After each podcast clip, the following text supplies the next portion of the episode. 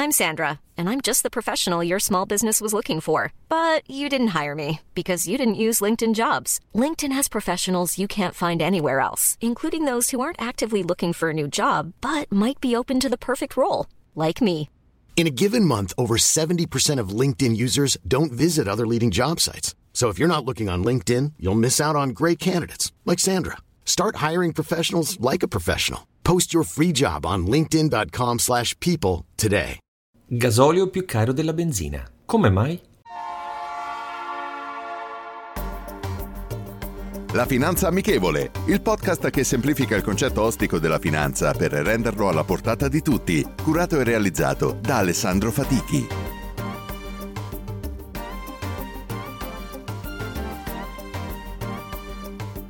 Benvenuti ad un nuovo episodio della Finanza Amichevole.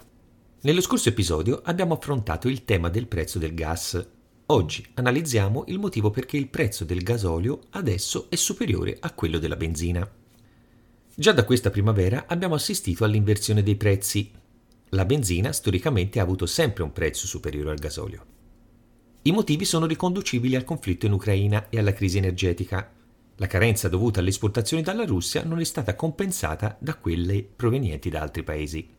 Situazione che ha creato una forte carenza in tutto il sud Europa. Perché lo sentiamo maggiormente nell'Europa mediterranea? Il gasolio necessita di raffinerie per essere utilizzato e in quest'area ne sono state chiuse molte, quindi causando una forte riduzione della raffinazione.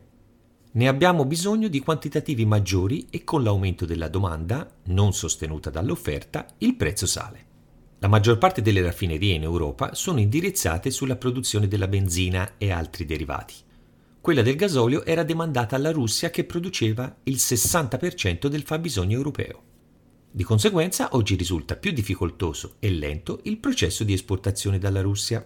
Le richieste derivano dall'aumento della produttività post pandemia e dal trasporto su gomma.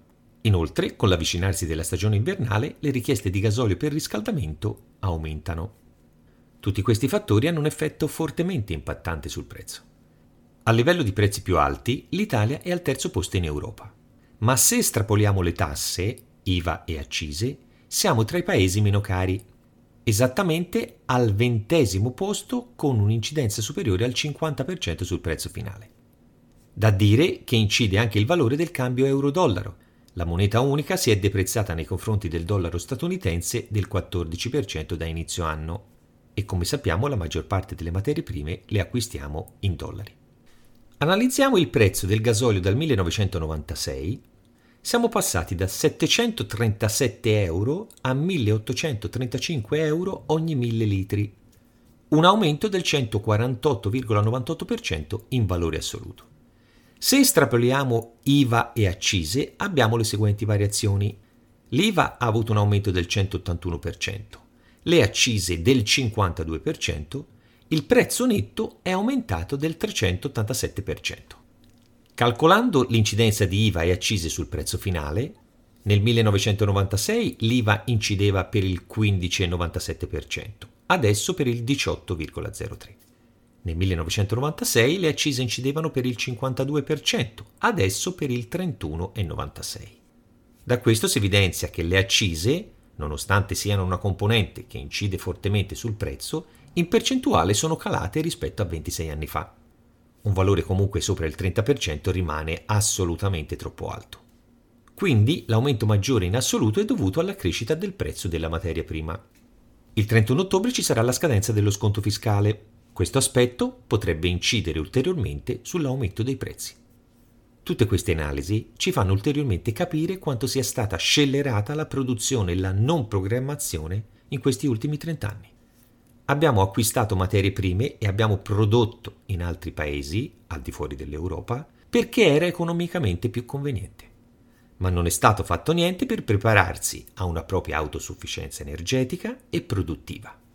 Questo in Italia lo scontiamo maggiormente per colpa dell'assurda burocrazia che attanaglia il paese. Adesso è l'ora del cambiamento, ora o mai più. Altrimenti andate a rileggere o ascoltare l'episodio La colonizzazione dell'Italia, che ho scritto nel 2014. La speranza è di essermi sbagliato. La citazione di oggi è la seguente. Consciamente o inconsciamente, i movimenti di prezzo non riflettono il passato, bensì il futuro. Quando gli eventi si profilano all'orizzonte, la loro ombra cade sulla borsa di New York. William Peter Hamilton, editore del Wall Street Journal. Rendiamo la finanza amichevole, vi aspetto. Potete ascoltare questo podcast sulle principali piattaforme disponibili.